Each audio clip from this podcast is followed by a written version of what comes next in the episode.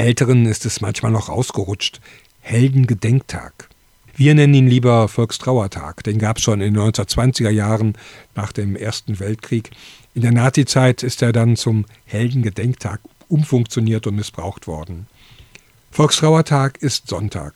Wieder werden Kränze niedergelegt, Reden geredet, vielleicht auch in den Gottesdiensten an die Toten der Kriege erinnert.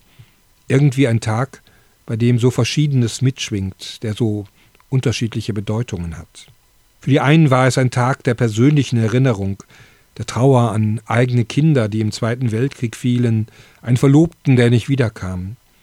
Auch wenn die meisten direkt Betroffenen inzwischen gestorben sind, in manchen Familien wird doch noch an die Kriegsopfer erinnert.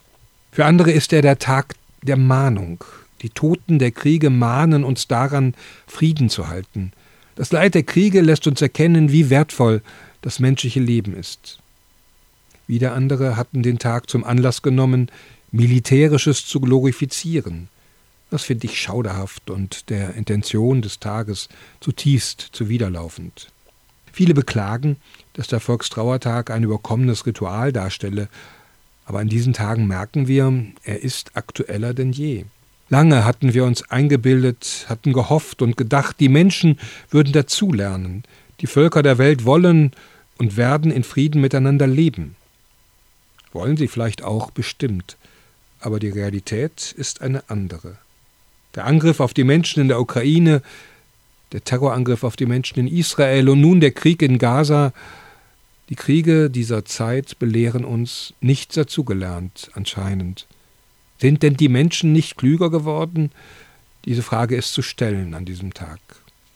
Die Tage habe ich von Vivian Silver gelesen, Kanadierin, die in Israel gelebt hat, die sich Zeit ihres Lebens für den Frieden eingesetzt hat.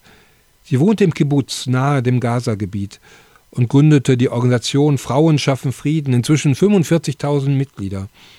In ihrer Freizeit hat Vivian Silver Patientinnen und Patienten aus Gaza nach Jerusalem oder Tel Aviv ins Krankenhaus gefahren. Auch sie wurde am 7. Oktober von Hamas-Terroristen ermordet. Sie konnte erst jetzt identifiziert werden. Und was sagt ihr Sohn? Rache ist keine Strategie. Und er will trotz allem das Werk seiner Mutter fortsetzen. Mich beeindruckt das. Rache ist keine Strategie.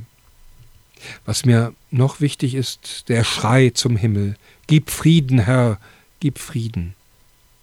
Ein nachdenkliches Wochenende wünsche ich Ihnen, liebe Zuhörerinnen und Zuhörer.